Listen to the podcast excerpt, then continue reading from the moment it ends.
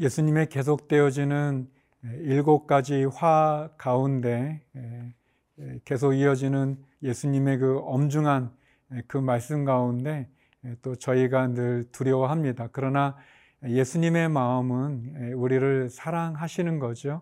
또 하나님께서 우리를 절대 포기하지 않으시는 그분의 사랑이 있기 때문에 그분이 우리들에게 화 있을진저, 화 있을진저 말씀하시는 것이 두려움이 아니라 도리어 저희들이 정신을 차리고 또 하나님 앞에 또 바로 나가게 되는 그런 기회가 됩니다.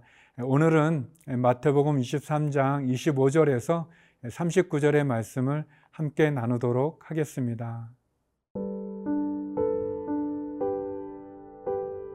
마태복음 23장 25절에서 39절 말씀입니다. 화 있을진저 외식하는 서기관들과 바리새인들이여 잔과 대접의 겉은 깨끗이 하되 그 안에는 탐욕과 방탕으로 가득하게 하는도다. 눈먼 바리새인이여 너는 먼저 안을 깨끗이 하라. 그리하면 겉도 깨끗하리라. 화 있을진저 외식하는 서기관들과 바리새인들이여 회칠한 무덤 같으니 겉으로는 아름답게 보이나 그 안에는 죽은 사람의 뼈와 모든 더러운 것이 가득하도다. 이와 같이 너희도 겉으로는 사람에게 옳게 보이되 안으로는 외식과 불법이 가득하도다. 화 있을진저 외식하는 서기관들과 바리새인들이여 너희는 선지자들의 무덤을 만들고 의인들의 비석을 꾸미며 이르되 만일 우리가 조상 때에 있었더라면 우리는 그들이 선지자의 피를 흘리는데 참여하지 아니하였으리라 하니 그러면 너희가 선지자를 죽인 자의 자손임을 스스로 증명함이로다. 너희가 너희 조상의 분량을 채우라. 뱀들아 독사의 새끼들아 너희가 어떻게 지옥의 판결을 피하겠느냐? 그러므로 내가 너희에게 선지자들과 지혜 있는 자들과 서기관들을 보내매 너희가 그 중에서 덜어는 죽이거나 십자가에 못 박고 그 중에서 덜어는 너희 회당에서 채찍질하고 이 동네에서 저 동네로 따라다니며 박해하리라. 그러므로 의인 아벨의 피로부터 성전과 제단 사이에서 너희가 죽인 바라갸의 아들 사가랴의 피까지 땅 위에서 흘린 의로운 피가 다 너희에게 돌아가리라. 내가 진실로 너희에게 이르노니 이것이 다 이 세대에 돌아가리라. 예루살렘아, 예루살렘아, 선지자들을 죽이고 내게 파송된 자들을 돌로 치는 자여. 암탉이 그 새끼를 날개 아래 모음같이 내가 네 자녀를 모으려 한 일이 몇 번이더냐. 그러나 너희가 원하지 아니하였도다. 보라, 너희 집이 황폐하여 버려진 바 되리라. 내가 너희에게 이르노니 이제부터 너희는 찬송하리로다. 주의 이름으로 오시는 이여 할 때까지 나를 보지 못하리라 하시니라. 우리의 신앙이 겉과 속이 같아야 되겠죠. 그런데 그건 굉장히 어렵습니다. 우리의 속을 우리가 잘 알지 못하지 않습니까? 사람의 마음속 깊이를 어, 헤아릴 수 없다는 표현처럼 말이죠. 어떻게 보면 바리새인들 또 서기관들 또 사두개인들이 예수님에게 야단을 맞는 또 지적이 되어지는 그런 모습은 그들의 겉은 굉장히 종교적이고 또 경건해 보이고 거룩해 보이지만 그러나 그 속이 더럽기 때문에 또 그 속은 굉장히 세속적이고 또 세상적인 모습이 있기 때문에 그렇습니다. 우리가 사람들은 알 수 없지만 예수님은 그것을 보는 거죠. 우리의 속을 보기 때문에 그래서 우리가 하나님 앞에 나갈 때 두려움을 갖게 되는 것은 우리의 속을 보시기 때문이 아닐까 싶습니다. 예수님 계속해서 바리새인들 또 율법 학자들 사두개인들을 지적하시면서 특별히 27절에서 겉과 속이 온전하기를 권면하십니다. 27절 말씀인데요. 화 있을 진저 외식하는 서기관들과 바리새인들이여 회칠한 무덤 같으니 겉으로는 아름답게 보이나 그 안에는 죽은 사람의 뼈와 모든 더러운 것이 가득하도다.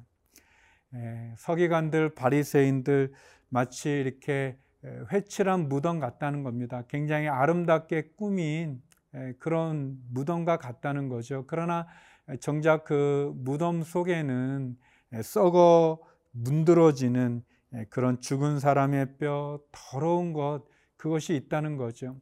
겉은 참 경건해 보이고 거룩해 보이지만 그 속에 담겨진, 마음 속에 담겨진 그 죽은 사람의 그 뼈, 또 시체에서 나는 그런 악취와 같은 그런 더러움이 우리 속에 있다는 것을 예수님께서 경계하시고 또 지적하는 거죠.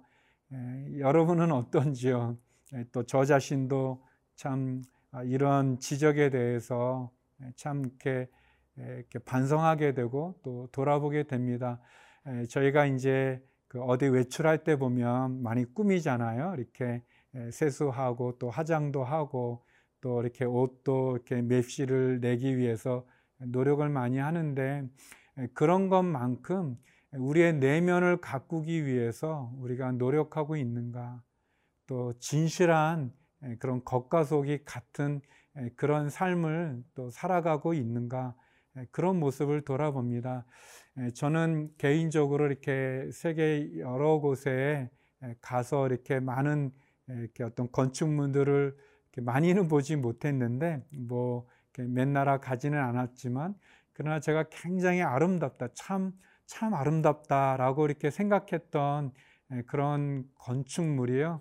그 인도 그 누델리에서 조금 떨어진 그 아그라라는 데 있는 타지마할이라는 그러한 건물입니다. 보통 이제 인도를 상징하는 그런 랜드마크로 사진에 많이 나오는 굉장히 아름다운 너무나 멋있고 그 대리석과 또 귀한 또 보석들로 장식한 너무나 아름다운 건축물입니다. 그런데 놀란 것은 그 건축물이 이 왕이 자기가 사랑했던 왕비가 죽어서 그 왕비의 무덤으로 만든 건축물이라는 이야기를 들었을 때 너무나 아름답지만 사실 그 안에는 죽은 사람에 대한 모습이 있는 거죠. 사랑하는 성도 여러분, 우리가 회칠한 무덤 같아서는 안 되겠죠. 우리의 겉모습만큼이나 우리의 속이 온전하기를 원합니다. 우리의 마음, 우리의 생각, 또 우리의 영혼, 또 우리의 삶, 그런 모든 것이 진실한 주님 기뻐하는 그런 모습으로 바로 서는 저와 여러분 되기를 소망합니다.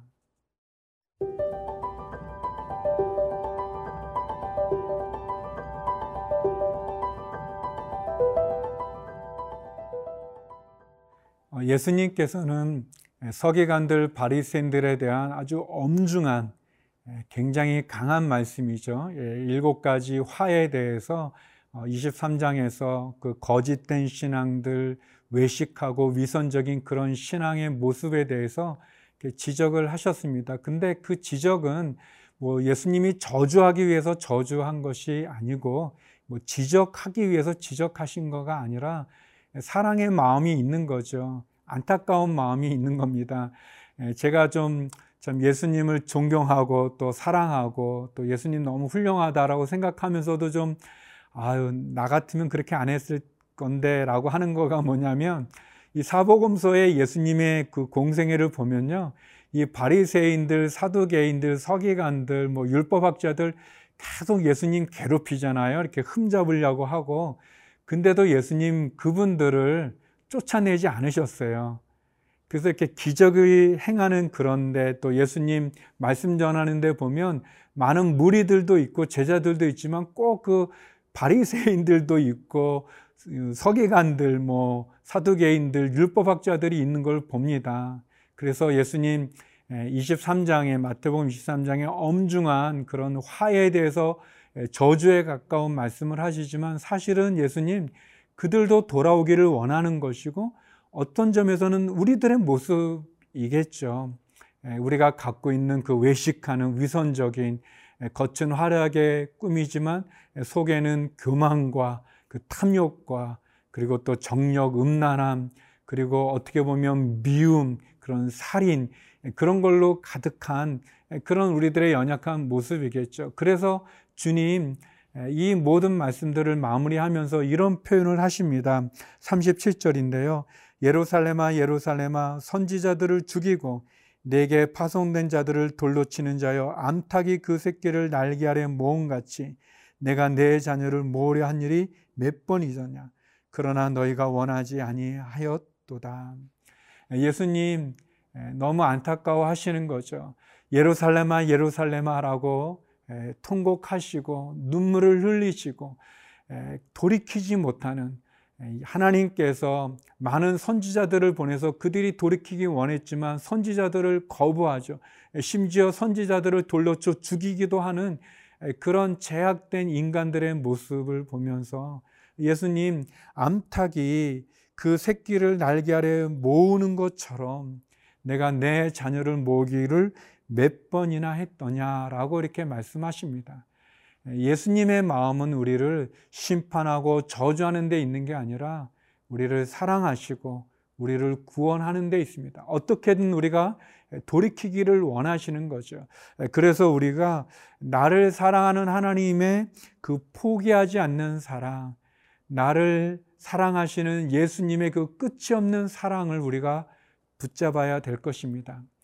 그래서 우리 자신을 돌이켜 하나님의 말씀 앞에 예수님의 말씀 앞에 우리가 다시 엎드리고 그리고 우리가 꼭 기억해야 될 것은 하나님은 나를 포기하지 않는다는 겁니다. 예수님의 나를 향한 사랑은 끝이 없다는 것입니다. 우리를 품으시는 하나님의 사랑의 자리로 우리가 돌아가야 됩니다. 주님은 우리를 포기하지 않으시죠. 그분 앞에 우리가 참 넘어지고 실수하고 그래서 참 우리가 너무 부끄럽고 수치스럽지만 다시 시작할 수 있습니다. 왜냐하면 하나님의 사랑이 영원하기 때문에 예수님의 사랑은 끝이 없기 때문에 하나님은 우리를 결코 포기하지 않기 때문에 그렇습니다.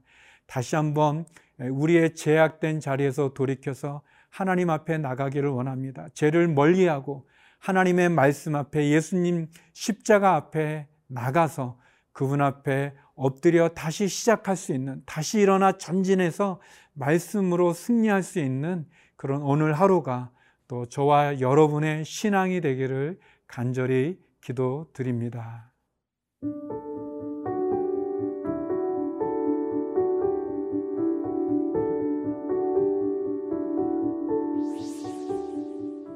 네, 거룩하신 아버지 하나님, 우리의 위선적이고 또 우리의 부끄러운 그러한 신앙의 모습에서 돌이켜서 겉과 속이 일치되어지는 삶을 살게 해주시고 또 우리를 향한 하나님의 끝없는 사랑, 포기하지 않는 그 사랑 속에서 우리가 좌절과 절망하지 않고 소망과 예수님에 대한 사랑으로 용기를 얻어 승리하는 오늘 하루가 되게 하여 주옵소서.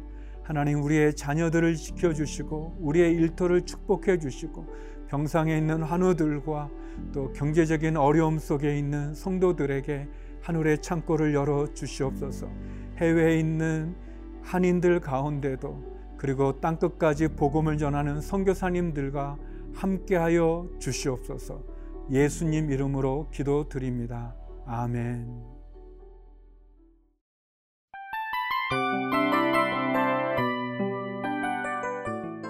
이 프로그램은 청취자 여러분의 소중한 후원으로 제작됩니다.